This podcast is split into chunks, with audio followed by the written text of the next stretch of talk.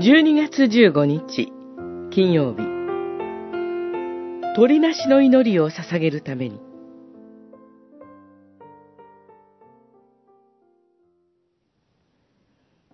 民よ、どのような時にも神に信頼し、見舞いに心を注ぎ出せ。神は私たちの酒どころ。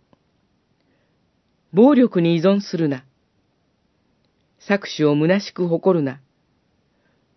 力が力を生むことに心を奪われるな。詩編六十二編九節十一節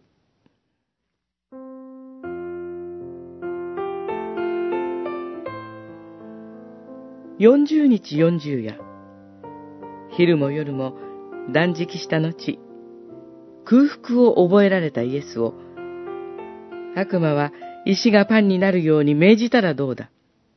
と誘惑します。しかしイエスは、人はパンだけで生きるものではない。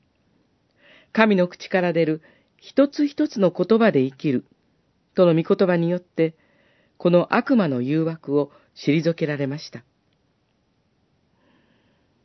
私たちが第四の祈りを絶えず祈らなければならない理由は、たとえ空腹であっても、満腹であっても、また食料に満ち足りていても、自分の信頼をあらゆる被造物から取り去り、ただあなた、創造主なる神の上にのみ置く必要があるからです。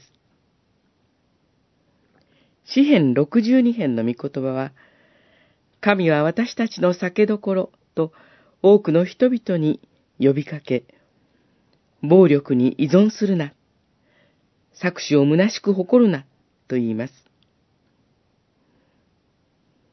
真の救いの力は、ただ神のみにあり、諸々の権力者にも、富裕者にもないことを警告するものです。